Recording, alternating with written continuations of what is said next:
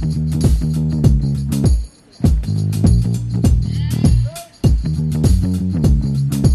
you're listening to Alchemy, a podcast where I meet with New Zealand creatives to learn how they combine design, tech, and business to create exceptional products and user experiences. I'm Philip Fierlinger. I was a co founder of Xero, where I was head of design for nearly 10 years. These days, I'm an investor and advisor to various startups. This podcast is made in collaboration with the College of Creative Arts at Massey University, where I'm an adjunct professor. We're doing this podcast first and foremost to help design students get familiar with the people shaping our industry. And today we're talking with Charli Prangley, who was a student herself not that long ago, a Massey grad, in fact. Yet these days she's certainly shaping our industry in a variety of really interesting and really cool ways. Charli's day job is doing design and development for a fast growing startup called ConvertKit. The company is 100% remote, meaning they have no offices. Their entire staff are scattered across far reaching locations all over the world. They're leaders in a growing trend that's reshaping our industry around remote businesses. But that doesn't even scratch the surface of what Charli's influence is. On top of her day job, she also has a popular podcast called Design Life. And as if that wasn't enough, she also has a YouTube channel with over 100,000 subscribers. The podcast, Design Life, is brilliant and I highly recommend you give it a listen. She co hosts the show with Femke van Schoonhoven, a product designer at Uber and another Massey grad. Their show covers everything you ever needed to know about design and working as a professional designer. There's well over 100 episodes, and here are just a few of the topics they cover the roller coaster of the creative process, salaries and bonuses, product launches and failures, advice for applying for design jobs, the role of a side project in your career, the list goes on and on. They literally cover everything you could possibly want to know, and every episode is entertaining and full of great insights. Charli's YouTube channel also covers design topics, but it's more like mini case studies on tools and techniques. And obviously, with video, she can show you how she works. Between the podcast and the YouTube channel, Charli provides quite a comprehensive design education. In fact, as Charli explains in our conversation, she's often asked, why bother going to design school? Why not just do it online? But I'll let her answer that. We also talk about the major lessons she's learned in design schools. We then talk about her major lessons from her first job and over her career so far. And with that, here's my full conversation with Charli. So, what are you working on at the moment? At the moment, I'm working on. Um, we're getting into doing a lot of testing at ConvertKit, like being more data driven and um, yeah, more yeah, thinking about data in our design decisions and also just in what projects we work on as well. So I've been working on a couple of new homepage designs, testing some different ideas, and really like yeah, challenging myself to to think outside the box a little bit because I think you can get into a bit of a formula with designing tech landing pages. You know, they they can mm. end up looking the same after a while if you're not careful. So that's been really fun. Um, yeah. And to know that we're going to be testing them doing an ABC test. So these two new designs I've made against our current homepage and going to be able to learn from the results of them too. That's, yeah, pretty exciting to think about. And have you done much testing to date? We've done little bits. So the, most of the testing we've done has been like, oh, if we add a scroll percentage bar to the bottom of our blog, will that make people keep reading more? Or if we change our button colors to green, will this make you know our conversion rate more? Um, so it's been yeah mostly those sort of small tests do you find that, that the you, you, can rely on the data and the results that, that there's no huge questions about? I'm always very careful about relying too much on data. Um, mm. i think i'm always that annoying voice in the company who's like what about the qualitative um, when we're talking about you know the raw numbers? Because mm. especially in the company i work for so convertkit our audience is creators online creators people who have blogs vlogs podcasts you know and i'm like that's me. I i fit into our audience and so I do think that our gut feelings, because a lot of the people on the team are also creators, I do think our gut feelings um, matter and they, you know, should have a, a voice in the, the, decision. We shouldn't just rely on the numbers. Mm. Um, and the reason I say something like this is because if you go by the numbers, um, pop ups when you visit a website that cover the whole screen and don't let you close them until you sign up, they increase conversion rate, right? Mm. But that's not a good brand experience, um, and that's not something that I want ConvertKit to be known for. So that would be something that I wouldn't do. So yeah, the data is there to inform, I would say, and we always make sure that it's the right fit for the brand and for our audience as well. Right. Cool. And so you, obviously you're working on other things yeah. outside of work. You know, so you, you're doing your podcast, you're doing your YouTube channel. Yep. Um, and so you've got all that stuff on the boil. But I actually wanted to go back to your early days. Um, and so you studied at Massey, right? I did. Yeah. Yeah. And so when exactly was that and what did you study? Uh, I think I graduated 2011, I think, if I'm thinking back then. Um, and I studied the visual communication design degree, um, well, Bachelor of Design, majoring in visual communication, with a focus on graphic design. So when I first left Massey, I was in the print world. Um, I was, yeah, designing brochures and flyers and pamphlets and stuff. And then you gave me my first web design job. Yep, that was very exciting. and and look where you've gone with it. yeah, look where I've gone with it. What were some of the big lessons that you got from design school in general? Uh, honestly, because um, so I have this YouTube channel about design, right, where I talk about design, and my audience is mainly people who are getting into the profession or who have dabbled a bit, or like you know, just starting out, basically. People always ask me like, why go to design school and like not just teach yourself? And honestly, for me, it was the design thinking, and I think Massey was really good at this. The process and the thinking. It's not so much about teaching you how to use Photoshop, teaching you how to use InDesign. I don't think that's a valuable use of the school's time, really. Like, that's easy to learn by yourself. But yeah, learning about the design process and learning how to think like a designer is by far the most valuable thing I got from design school. Um, and for me, as a like, I'm the overachiever type of personality, and so I'd come through high school like always getting good grades and like, you know, trying to do the right, get the right answer. And in design, there's not often a clear like right answer. Like you can mm-hmm. give one brief to 20 students and everyone's going to come up with a different idea. And so something that was really valuable for me to learn was to not just create work that the teacher would like and would like give a good mark to, but create work that was going to answer the brief and also like be fun for me as well and, and stretch my skills. That was some really important lessons that I learned in design school. Yeah, that's sure. huge. Making making it t- making it your own and making finding a way to have fun with it. And I think it took me a while to learn that, to be honest. Um, to break away from that wanting to be right. I can definitely look back on my first year where we we used to do this thing called Creative Studio. I don't think that that's a thing in first year anymore. I think it changed while I was there, but yeah, I spent that whole time just feeling so out of my depth and confused because I was trying to get it right, and the teachers were just encouraging me to explore, basically. And I, yeah, didn't get it for a while. Right. And so when you were in school, did you start getting a sense of uh, you know career plans and ambitions? Did you have any sense of what you wanted to do once you left school? Kind of. So, like I said before, when I started at Massey, I thought I wanted advertising to be my major. And my, my dream was to work for like Saatchi and Saatchi at a big ad agency, which, um, if you know me now, as you do, that would not suit me at all. um, so that when, especially when I found out that maybe advertising wasn't right for me from taking that paper, I was like, well, oh no, what am I going to do now? You know, um, I think that um, there was a lot of focus on working in studios and agencies. Like the tech scene wasn't really talked about when I was uh, in school. That was still like coming up, and especially wasn't super like evolved in New Zealand yet. Um, so yeah, I assumed that I would end up working at a studio or an agency. And so far in my career, I have not worked at a studio or an agency. I went straight into an in house job. So I was the designer on a marketing team. And that's what I've done ever since. I just really love being in house and like feeling a connection to a brand. And yeah, it's turned out to suit me perfectly.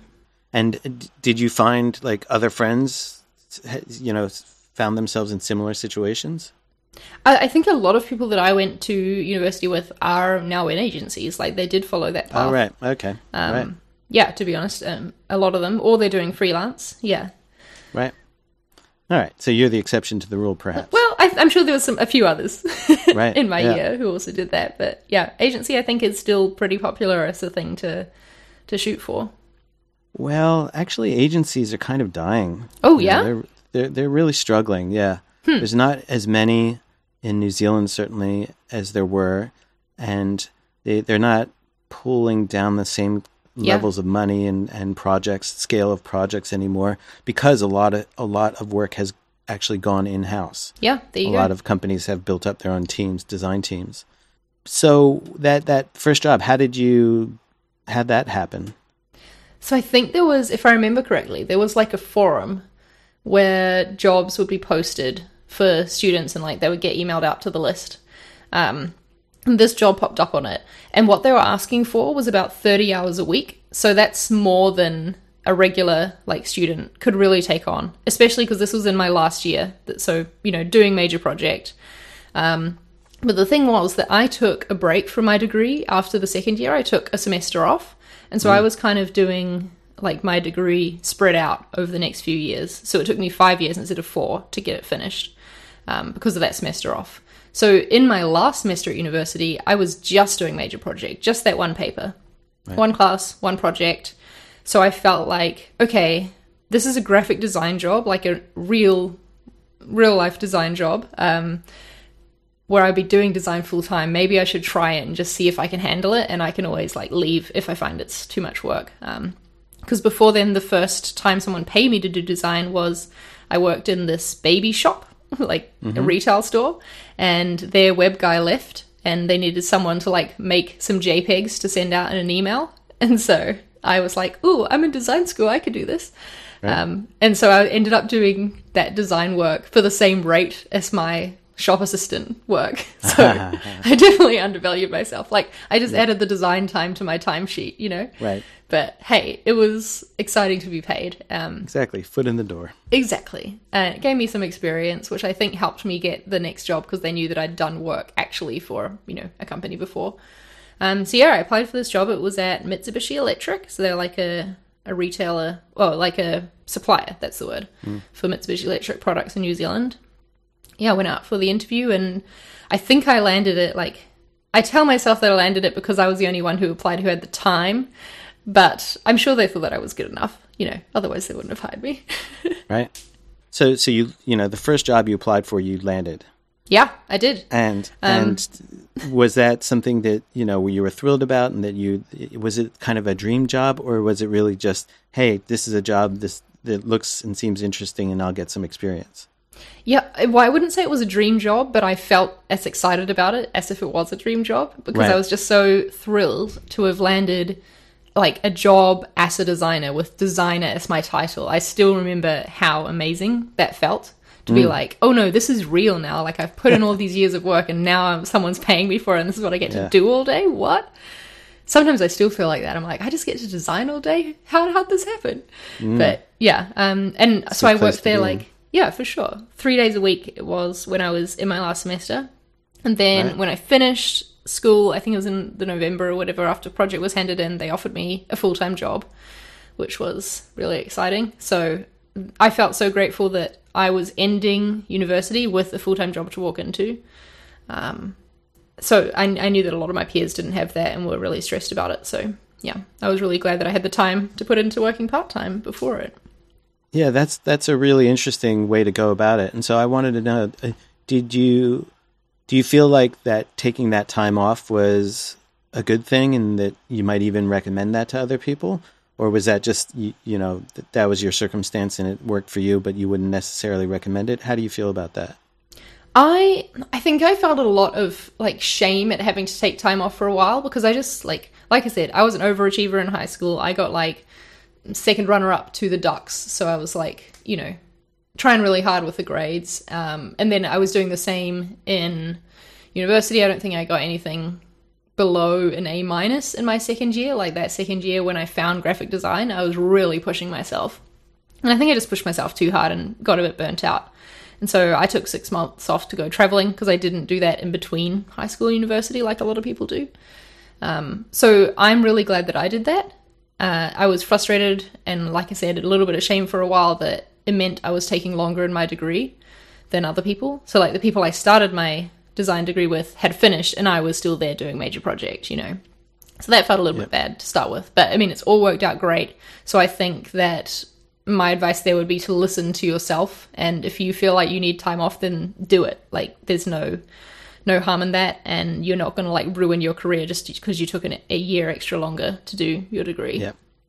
Yeah, it, w- it worked out in your favor. Oh yeah, for sure it did. Yeah. Like Yeah. it, it made me a more chilled out person in general, and like uh, like I said, like stopped me thinking that I had to get the right answer, and I was able to just feel a bit more free with it. So yeah, do what you need to do to to get in the right headspace. Yeah, cool. And do you, do you ha- do you think you have any other advice that um, for students currently at uni studying design? I think get to the root of the problem in the brief. Again, this goes back to me like trying to get the right answer and thinking thinking too far ahead about what the outcome should be and what what the outcome the was going to get me the right mark. Um, think more about the problem and truly just trying to solve it and like never go with your first idea either like push yourself to try and come up with more even though it feels like you might not have time to explore all these different directions, just doing a bit of quick, like brainstorming, rapid iteration can really help you come up with better ideas, I think. Yeah, that's awesome advice. And what what about you know, you talk about the client brief, but did you ever actually talk to you know, do market research, user research and and talk to people that so rather than following just following a brief based on your instincts, actually talking to people that would be impacted by your work? At, at university, do you mean? Yeah, yeah. Yeah.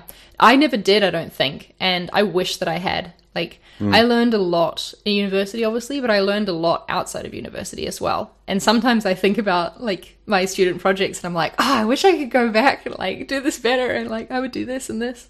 Uh, I did, the only time I really did a lot of user research and, like, talking to people, doing interviews was during my major project, um, which I did a thing about digital citizenship. So, like, what it means to, like, be a citizen of the internet that was definitely one of my favorite projects. I don't know why I mentioned didn't mention that before, but yeah, that was the first time that I really dived into doing that sort of thing, and that was in my last project. So you know, took me a while to get there. So learn from my mistake and do it sooner.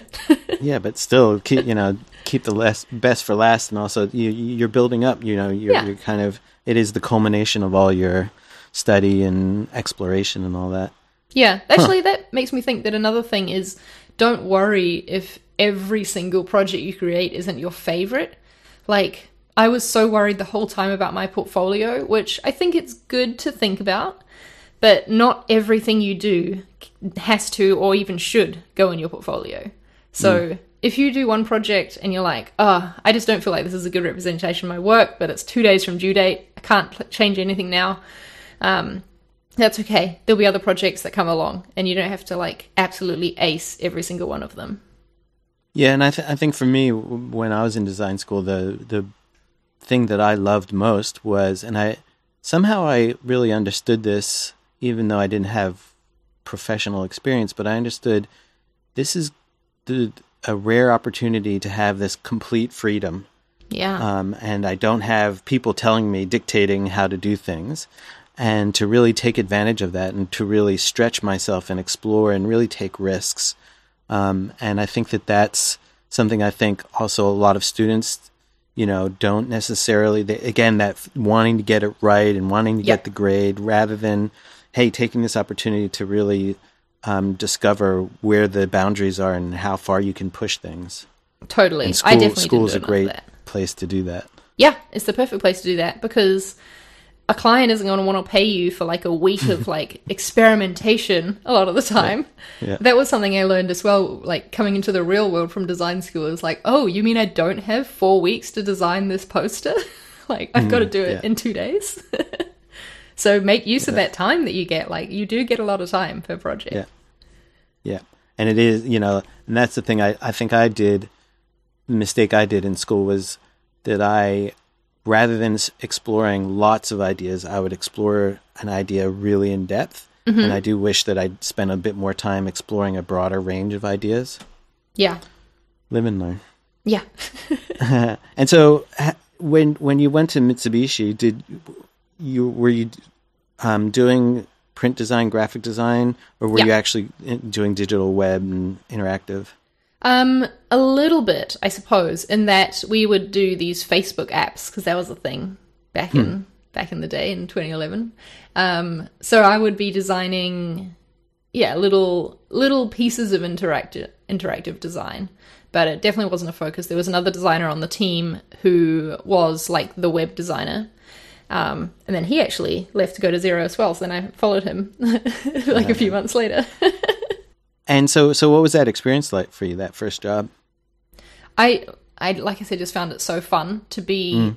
designing for a living, and they trusted me with a lot of stuff. Like we would do these print runs of these brochures that would cost like thousands and thousands of dollars, and I know now that that's pretty standard and not that big a deal, but it felt huge to me when I was spending like a max of a hundred printing a student project. You know, mm. to be trusted with okay, this design has to be right because they're spending $10,000 on these brochures. So if I've made a typo or like, you know, I can't change it later and get it reprinted.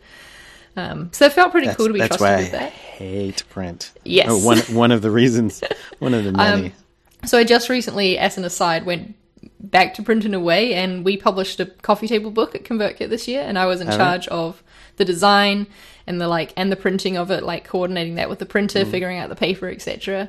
And it was fun to dabble back into, but it reminded me why I moved to web design for sure. okay. Yeah. So that uh, yeah, so let's talk a bit about that that transition, but also like what would you say that you learned from that first job experience? Mm. What were some of the big things you learned?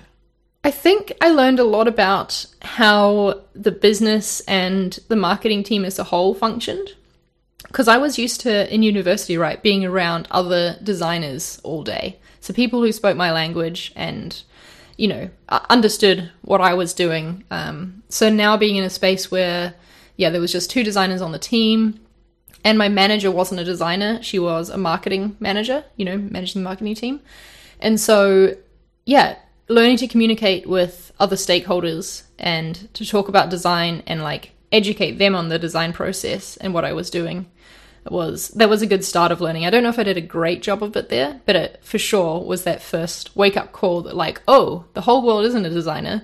You're going to be dealing with people who like don't understand why this version is better than this version and you have to explain it to them or like, you know, point things out. And do you, do you think you have any advice for people that in that first job about um, how to go about it or you know what what to take from it? I, it's hard for me to think back onto what I knew then because, like, now I would say to um, educate them on your process, but I don't think I really mm. had much of my own process back then. So that might be hard to do in your first job. Yeah. But just, I, I guess, explain to them what you do, and if someone who's not a designer gives you a brief and you like freak out about the short deadline they've given you, explain to them why you don't like you're worried about that or why you don't think that's possible. Especially in your first job, they're not expecting you to know everything already and be like rock star designer.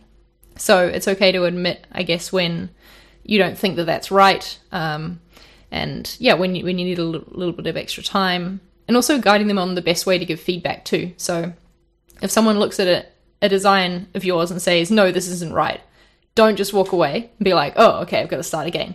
Like, mm. that is a sign for you to dig deeper and, like, okay, well, what about this header space? Like, what do you think is right about this? Or, like, is this the bit that's bothering you? Um, and just try and dig deeper and ask follow up questions. Think, I think feedback. that's really great advice because um, it is that you have to find out, you have to communicate with the client or whoever, you know, you're getting feedback, who's giving you direction, what it is, what their issue is. It's not yes. just, it's wrong yeah. Um, you need to understand, pick it apart, and understand explicitly what is wrong, what exactly is wrong, and why why is it wrong, um, and really unpack the de- those details so that you can understand where they're coming from and what they're aiming for. Totally. Um, yeah. So such good advice. Yeah. I think that, cool. that it's easy to think that if someone says it's wrong, that that means you've done a terrible job and you're a bad designer as well um, and feel like yeah. you failed a bit. You're so crushed, just always remember yeah. that, yeah, that's not the case. You've just like approached the brief from an angle that they weren't expecting or something, and yeah, you'll figure it out.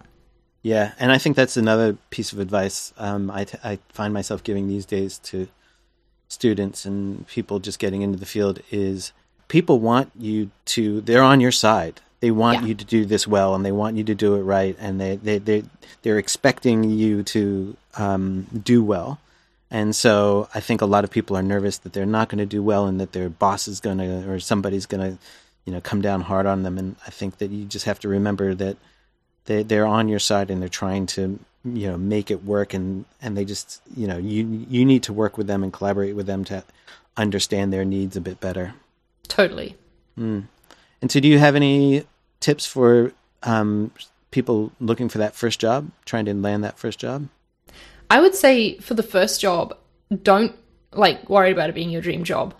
I I, I would say like I, I think you get a lot of advice to be picky and like you know wait for the right thing to come along, but I don't know if I agree with that.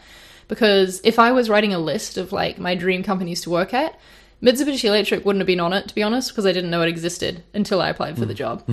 but it was a great place to learn. There was a great team. Um, like I said, I got trusted with a lot of great projects. It was probably a smaller company than I imagined myself working at, but I saw the level of involvement I was able to have at that smaller company versus joining a huge team. Um, you know, where I wouldn't be trusted with as much stuff. So stay open minded, I guess, is Yeah. the advice there. awesome great advice And when you're applying, uh, this is something I've seen as someone who's like, you know, helping hire designers, like be excited about that role in particular. Don't just say you're looking for any job in the industry. I think that's, Yeah. yeah. that's a surefire way to get your application put to the bottom of the pile. Yeah. That's for sure. and when you don't do your homework so you don't even know the company what they Yes. do yes. uh, you know that's just like an immediate alarm like yes.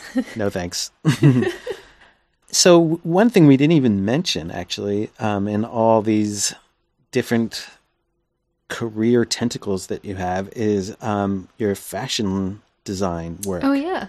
so oh yeah that That thing. um, so w- w- when did that happen and how did you get into that So that started when I was in university, actually, while I was at Massey. It was like a little hobby that I was dabbling in to create these typographic layouts.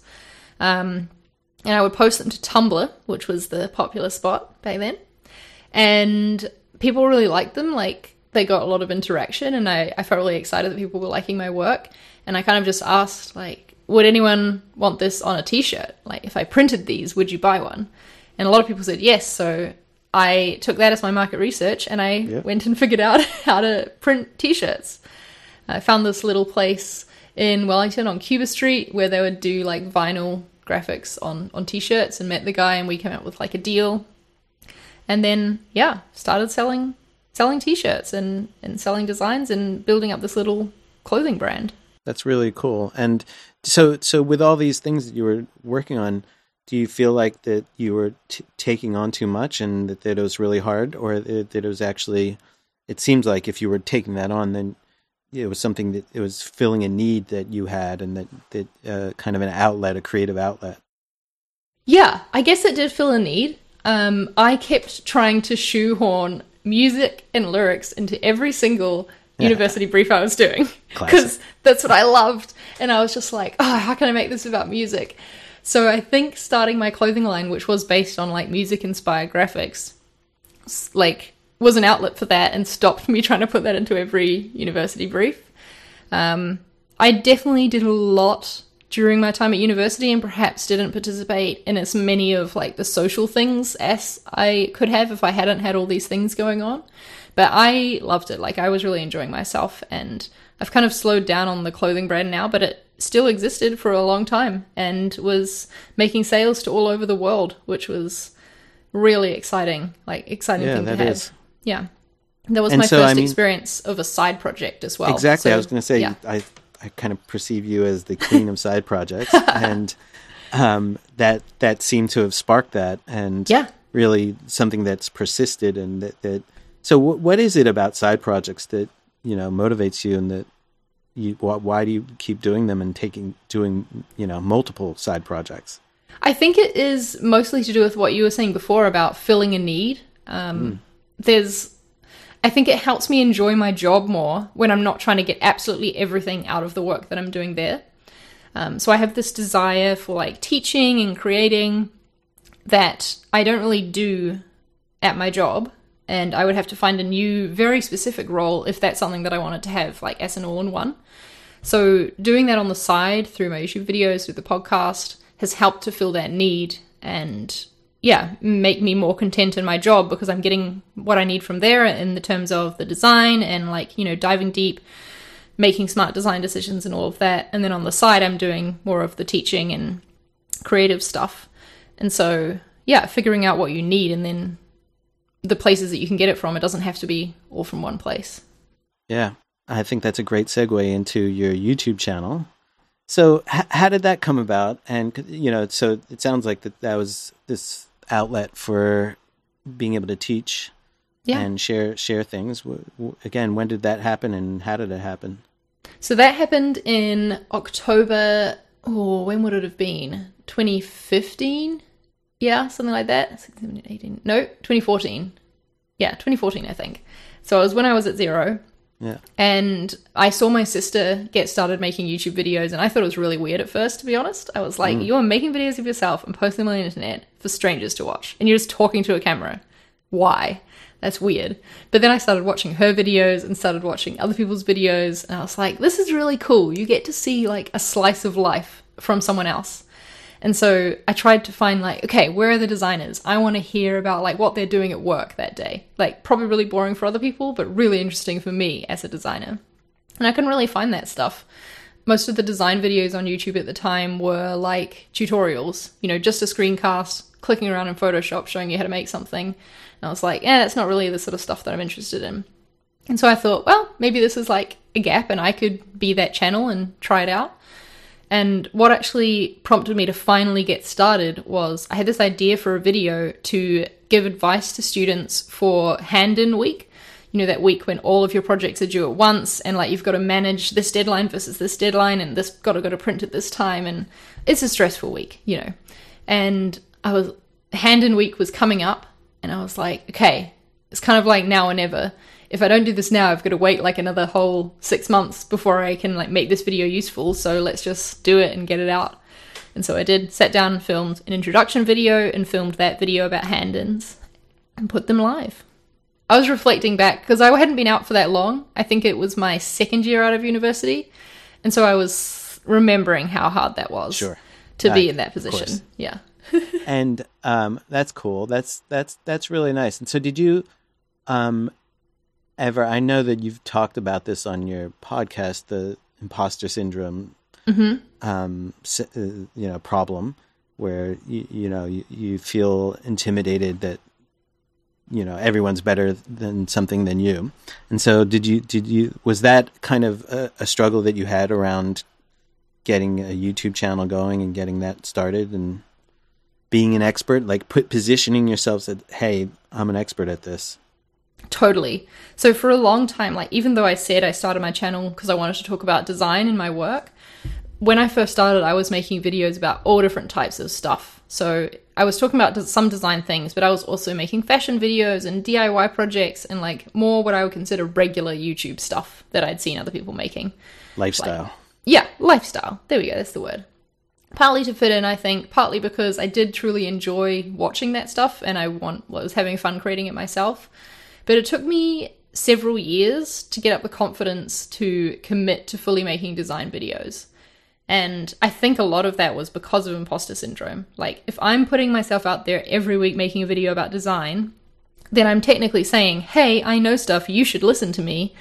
Uh, and that just doesn't come naturally to me. And I still feel like I definitely still feel imposter syndrome sometimes, especially when these days when I post something about coding. That's a skill that I learned last year to code my own websites.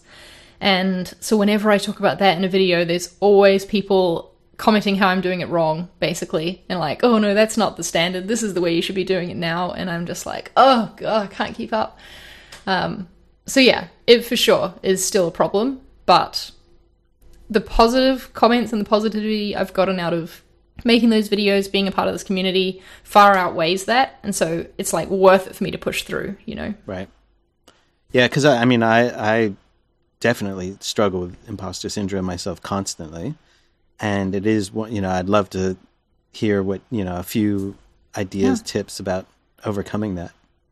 I don't know if I'm the best one to give tips for that because, like I said, I still struggle with it too.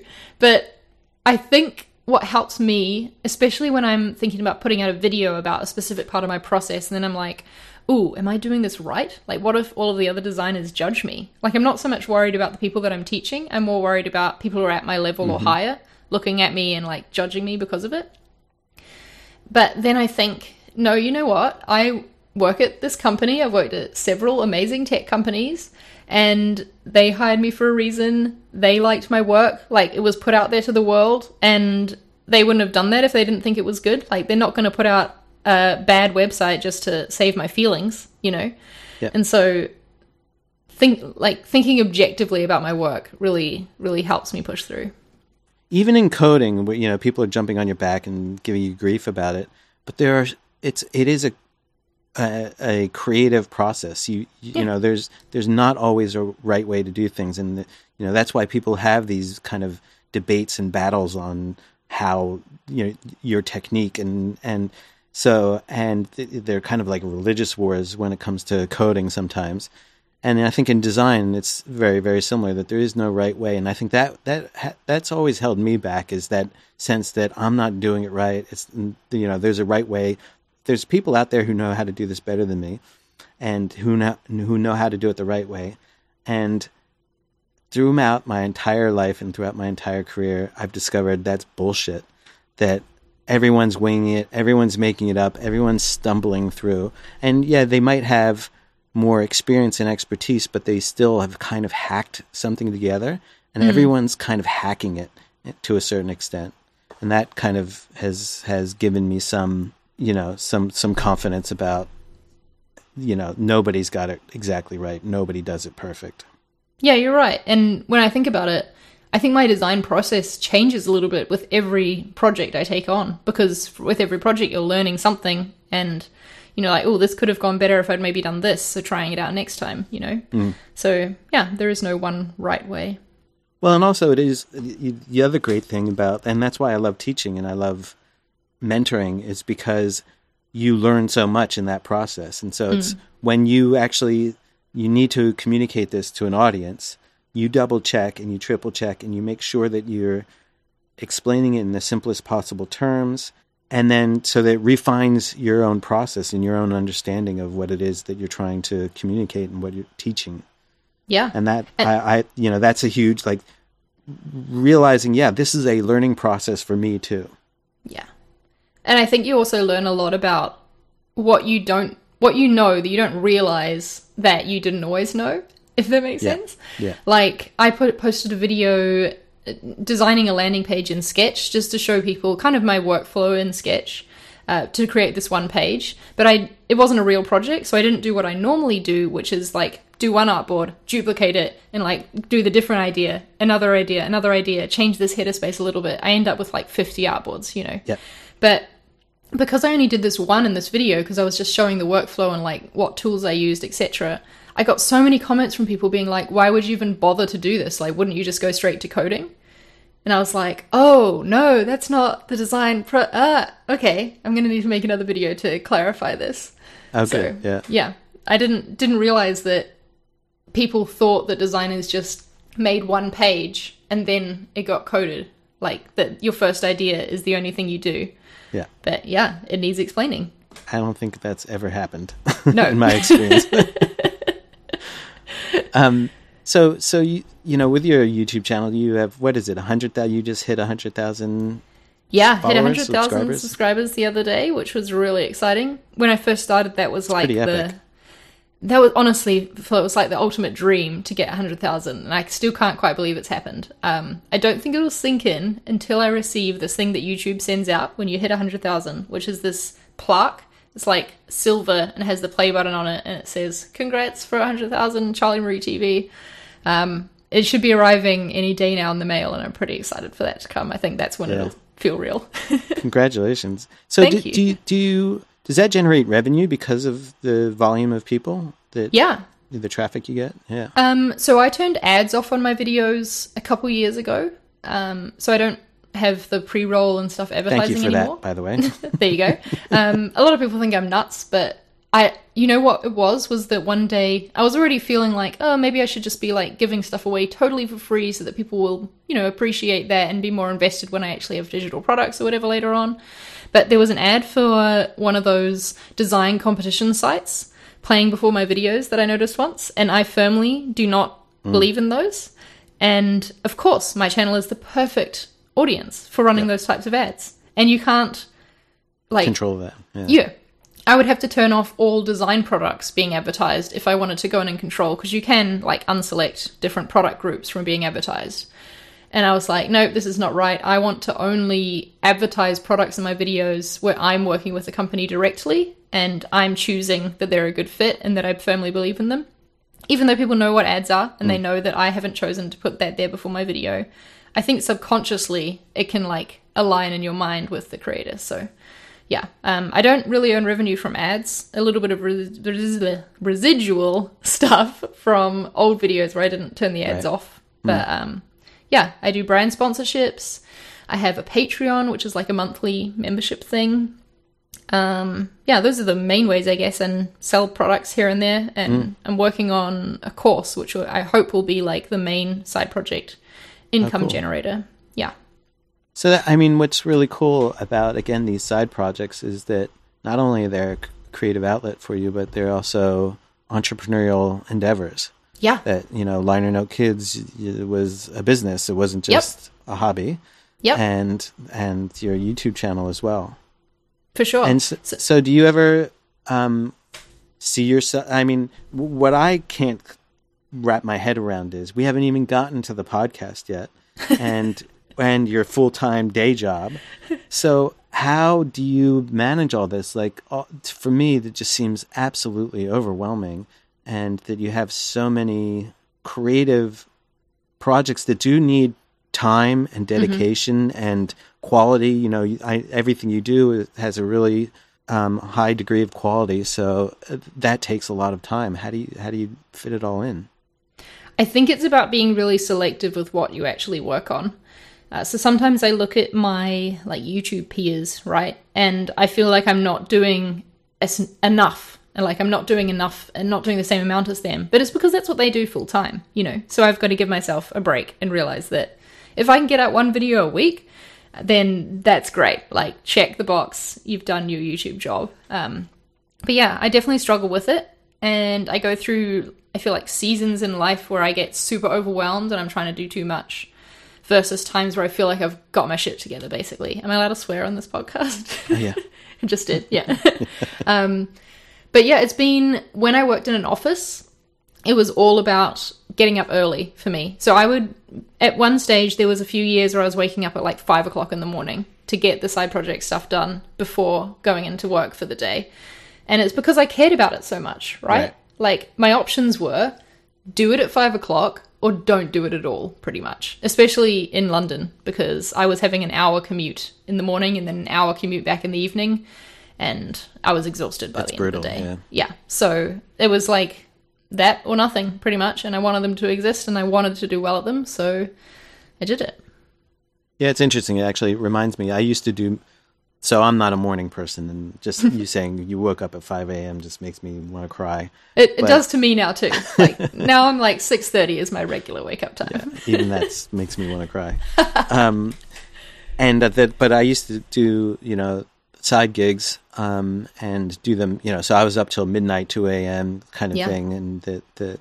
And I love that. I, you know, the, I just got so much energy and excitement, and again, that creative outlet from just having another project, another thing that wasn't kind of the the daily grind. And not that necessarily the work I was doing at the time was a daily grind, but it just gave me a different kind of um, Yeah. material to work with and different people to work with, which was really, really um, rewarding. And I think when it's a side project too, it's totally your own a lot of the time. Uh, this, so- these weren't side projects actually; these were side like, you know, moonlighting kind of Ah. clients. So Yeah, yeah. Well, even still, like, you know, that was like running your own business, right? yeah, yeah, totally. And so it's like, yeah, having full control over everything of how you work and, and all of that. I think it's pretty Yeah. cool. Yeah, it is. Um. So yeah, let's finally get to the podcast. Had that happen? When did that kick off? So that was about maybe three years ago, I want to say, ish. Um, my friend Femke, who also went to Massey, she did like, I think it was a design foundation something certificate or something like that. It wasn't the full Bachelor of Design degree because she had done a marketing degree before that. Anyway, going off on a tangent, but we had been friends for a while. Um, and we love both love design and love talking about design and, and you know things about design to each other. And we also love listening to podcasts. And we felt like maybe we wanted to create our own, but that neither of us really wanted to do it by ourselves because running a podcast is a lot of work. Uh, so we decided to create one together, and we decided to talk about design and basically record these conversations. We were talking about these design topics, like, oh, which design tool do you use, and like, why do you like it better than this one, and you know, talking about imposter syndrome, talking about like how you deal with clients, and yeah, getting advice from each other. So that's basically the premise: is us sharing our thoughts on design. We're not mm. trying to like f- say that we're the experts and and talk talk at people and tell them this is exactly what you should be doing. It's just us sharing where we're at. So some of the episodes where some of the episodes we do feel like we know a lot about this and like here's some advice to help you out, and others is like, hey, I'm really struggling with this at the moment. And yeah, that's a lot of fun to to have. Yeah, it's really. I mean, uh, I've listened to quite a few of them, and Oh, thanks. I I love the advice that you have and the insights, but also like the there is an element of therapy about it.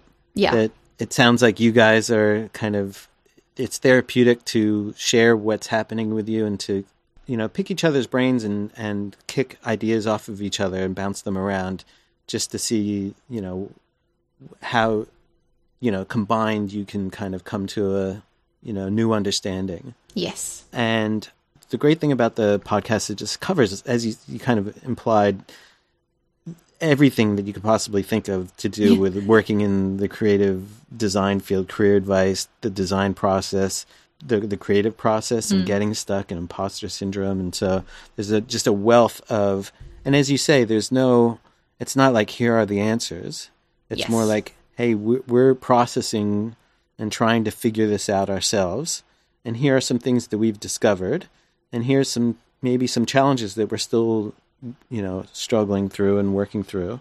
In terms of like the format of the show and the you know what's interesting to me about both the YouTube and the podcast work is that you know it's so it's media it's broadcast media. Mm-hmm. So you, you you know you're the the kind of skills that you need to produce all of that work is is not standard design skills. You you actually need to know about video technology, audio technology, um, editing, both video and and I- and I know these days it's you know much easier than it used to be way back when, but it's still you know a skill to it unto itself. And for me, like for instance with audio, it's driving me bananas, like trying to get the quality and I, I you know it, I I would have thought it's the simplest thing in the world, but for some reason, I don't know if it's like my kryptonite. I just can never seem to get the audio set up exactly right.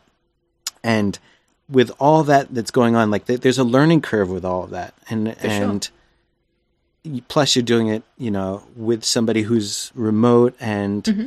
You have to produce, you know, you have to come up with the content and the concept. And so there's a whole production, not just the actual production of recording it and editing it, but also the pre production, the post production. And so, is that giving you a lot of creative satisfaction that, you know, working with the media itself? Do you know what? It used to, but not anymore. I would say that these days I I enjoy the like I enjoy perhaps the recording. Yeah, I definitely enjoy the recording of the podcast and sometimes the recording of the YouTube video, even though that can be really frustrating sometimes. But what I enjoy more is getting it out there to people and getting their reaction and the conversation that it sparks. Um, I used to take a lot more joy in editing my YouTube videos, and now I feel like it's kind of a means to an end. Like, I've got to get this out so that I can get that satisfaction of hearing from people in the comments and like talking to people about this, or like, yeah. Um, that's the part I, I enjoy most for sure. But I have also really enjoyed learning about all this stuff and having these skills. I think it's really cool to know things that aren't just design software, you know, and um, it gives me a new appreciation for other people's videos and other people's podcasts. Yeah, knowing how how I make my own and how it's not easy sometimes. Um, yeah, for sure. Well, and do, so do you find that you're also applying a lot of that to your day jobs? So, you know, at Xero, we, we, we were making videos all the time and we were making, and, you know, pretty complex and, you know, hi, hiring Hollywood directors Yeah. and casting and, you know, crazy stuff like that. And so having these skills actually was a great and, an experience with these tools was super powerful. And for your day job, do you have those same do you get to apply your expertise in these working with media? I try not to too much, to be honest, because uh, I need to be a designer. Like, if I'm not working on design projects, then I'm not happy, basically. Right. And so, if I'm spending all of my time at work working on a podcast or YouTube videos, then that's going to be overload in that area, and I'm not going to enjoy my side projects as much. So, I try and keep it to a minimum, but I definitely do produce videos at ConvertKit. Um, every company retreat we go on, because I don't think we've said yet, but we're a remote company. Most people are based in the US, but there's a few people in Europe, one guy in Thailand. Um, twice a year, we get together for these company retreats, spend a week together, having strategy sessions, team bonding, and like, you know, planning the direction for the next six months, basically. So I get everyone on the team to vlog, like film on their phones while we're there, and I'm the one who edits them all together. Um, I've also created a few uh, Facebook ad, like videos for Facebook ads, and also to go on our YouTube channel, like um, a couple of design tips for bloggers.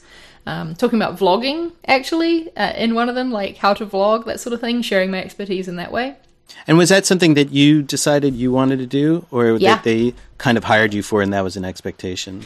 No, no, definitely wasn't hired for that. But I think that um, me knowing that was definitely made them more interested in hiring me. You know, if you know what I mean. Yeah, sure. Um, but I'm I'm always offering. Like I'm the one who wanted to do the vlog. I'm the one who wanted to make this video about design for bloggers about vlogging.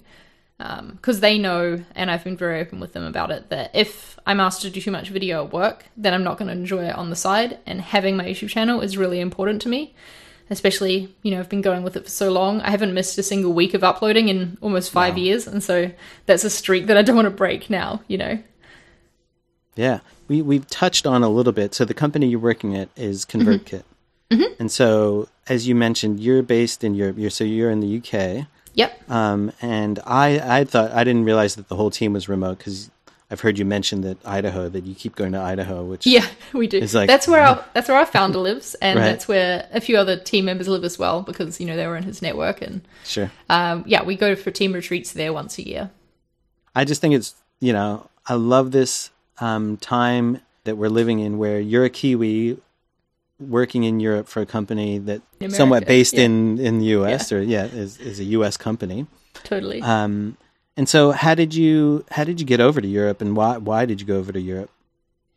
I moved to London because I wanted that travel experience. Like, I wanted to be able to be more connected to the world, travel Europe. I just think it was something that I always knew that I'd want. I wanted to live overseas one day. It was. It was. And no, there was no question about it for me.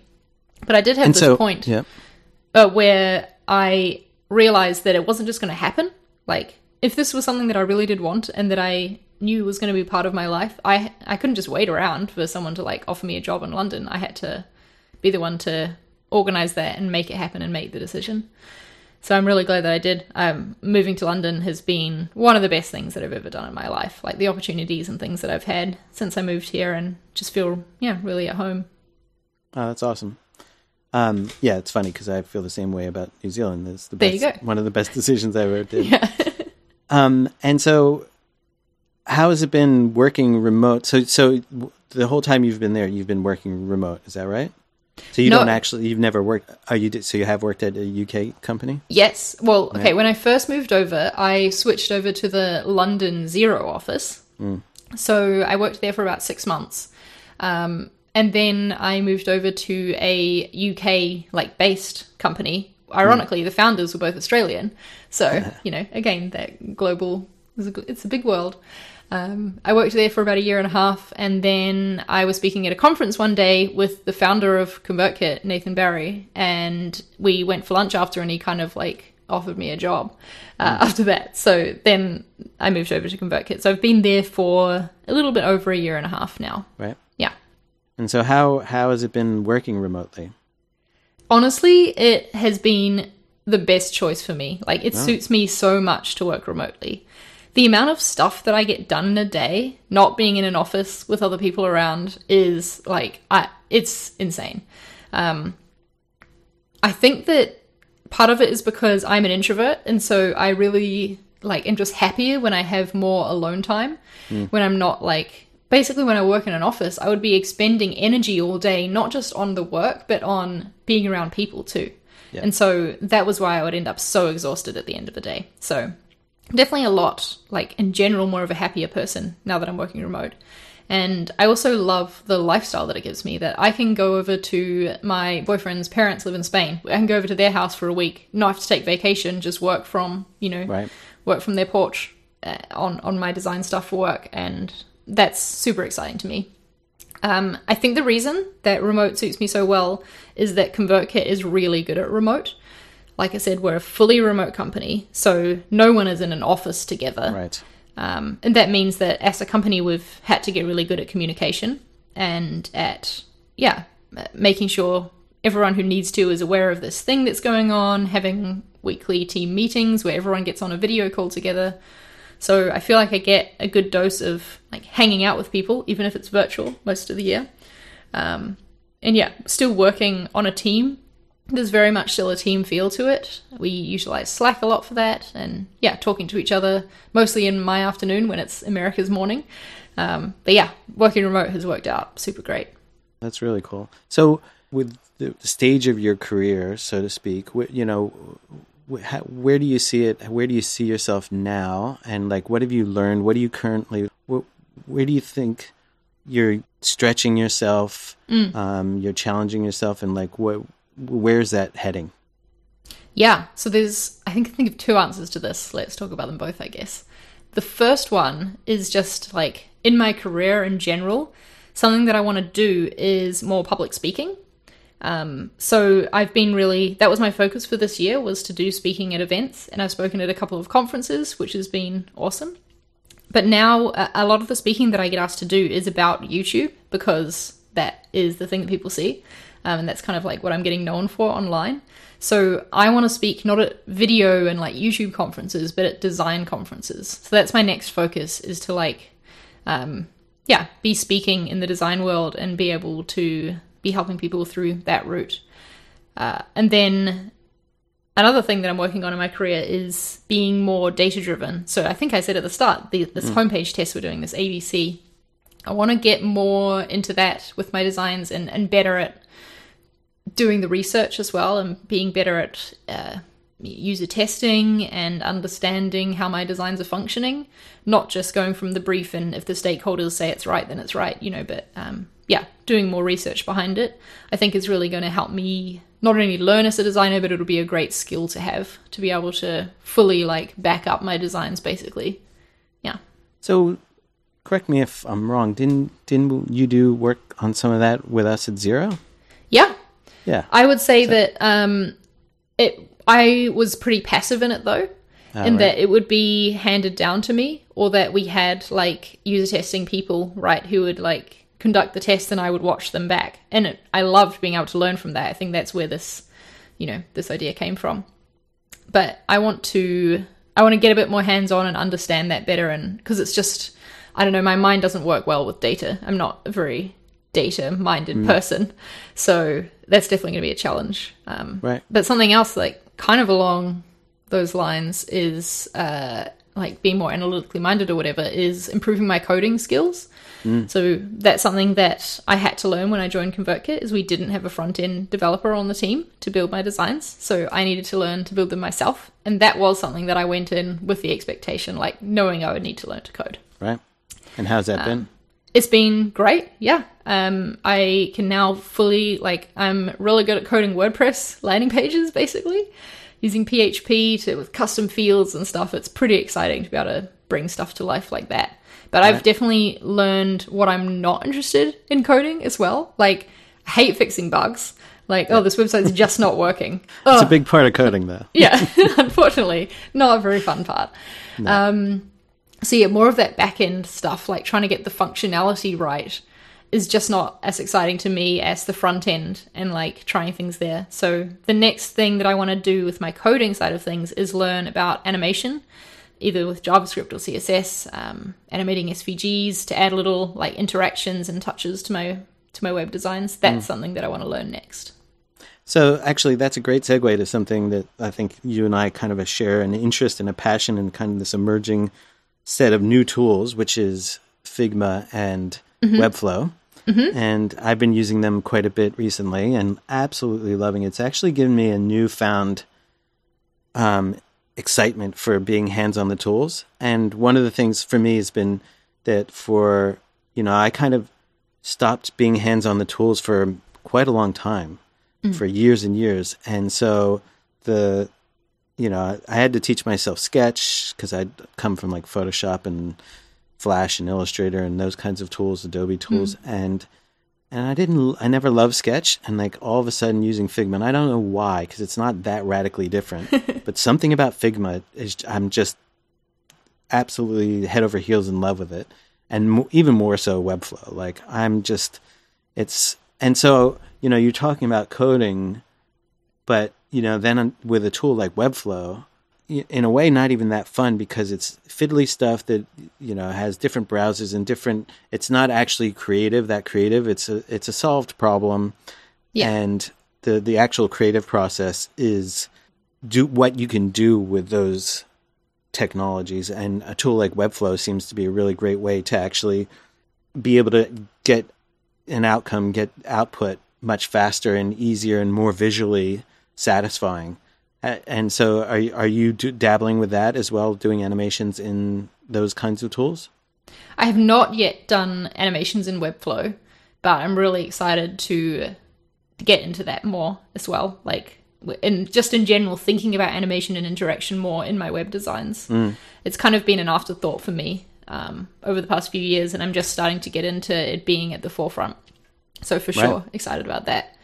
Yeah, Yeah, it's fascinating for me because my you know my background has been for years I'd been doing a lot of that in Flash, same stuff. So coding in Flash to do animations, and you know Flash is long dead, and having to relearn that. But a tool like Webflow makes it really fun again. Yeah, for sure. I I love Webflow, and I think with both Webflow and Figma, it's the team as well, uh, the company itself, Yeah. that makes me excited to use the tools. There's super great people. So I mean, these seem like kind of short-term goals or near-term goals about you know learning new techniques and new tools Yeah. and new um, skills. But in terms of career direction, do you have any kind of uh, ambitions or dreams about? Or just the vision, just kind of a you you know you kind of talked about you want to be based in London that that was one of these personal Yeah. goals. And so do you, and I, I'm interested in any, like, where your personal goal, goals overlap with your career goals. And, and, you know, I get the sense that, like, you, you have a very entrepreneurial streak. Do you see yourself starting something or being a founder of something at some point? Ooh, this is a good question. So I find it really hard to think that far into the future in terms of exactly what I want to be doing um, career wise. But, and it's interesting you said career goals versus personal goals, because to me, they're kind of the same. Yeah. Like, um, when I think about what I want from my career, I'm thinking about the life that I want to be living. Um, and so, like, right now, I feel like I am living out what I, like, a few years ago was thinking as the next stage of my career, which was having more control over my time and like that freedom. I thought that I would have to get that by going freelance. And so I was trying to start up slowly building freelance clients and that sort of thing. But to be honest, I hated freelance. Like, I just don't enjoy freelance work. Um, so that's why I was really excited to learn about remote work and that that's a possibility. Because I feel like I have all the freedom of freelance right now, but also the security of a full time job and like the team feeling as well, which I love. Team feeling and no clients. Yes, it's perfect. Yeah. um, so yeah, I feel like I'm kind of at the moment finding it hard to think too much far ahead because I'm just loving the stage that I'm in. But um, my ultimate design idol and like the person, uh, you know, the kind of stuff that I would love to be doing is Jessica Hische. So she's a lettering artist. So when I say that, I don't mean that I want to be a letterer, but um, I just think that I see her as someone who does a lot of really cool stuff. And that's what I would love people to see me as. Um, like she creates these projects. She's like got this new font coming out. It's like a new digital product. She's worked on, um, you know, this cool thing that she can share and then uh, give advice to people based on what she learned doing it. She speaks at a lot of conferences and things. So I feel like I'm I'm trying to like yeah, live that kind of career where it's not one thing that I'm doing, it's a bunch of stuff that all comes together. Um, and that I'm always making cool things. At this stage, I can't imagine going full time with my side hustle stuff because, like I said, I hate freelance work and I always want to be designing. Um, and so, I don't know, maybe in the future I'll get to love freelance work again, who knows, and be able to get my design fill there. But if I went with what I do in my side hustles full time, there wouldn't be enough um, like super smart design work going on for me. So I'm really enjoying being part of ConvertKit um, and feeling like I'm one of the like even though when I joined there was like already 20 people or something, so I'm not even one of the originals, as you say. But um, recently we all got given equity in the company, mm. and um, that just makes me feel even more excited to be a part of it and feel like I'm a part of this really cool thing. So I'm excited to see what comes out of that. I could see myself um, in the future founding my own thing for sure. Um, maybe not by myself. Uh, I would definitely want to have like a co-founder. Sure. But but yeah, I, I could definitely see that happening in the future. But we're talking like yeah, we're talking like five ten years out there. Yeah, no rush. Yeah, no so, rush. That's the thing. oh, you you know you've said now a few times about you, you know your passion for design, and I'd love to hear what it is in particular that you you know that you love so much.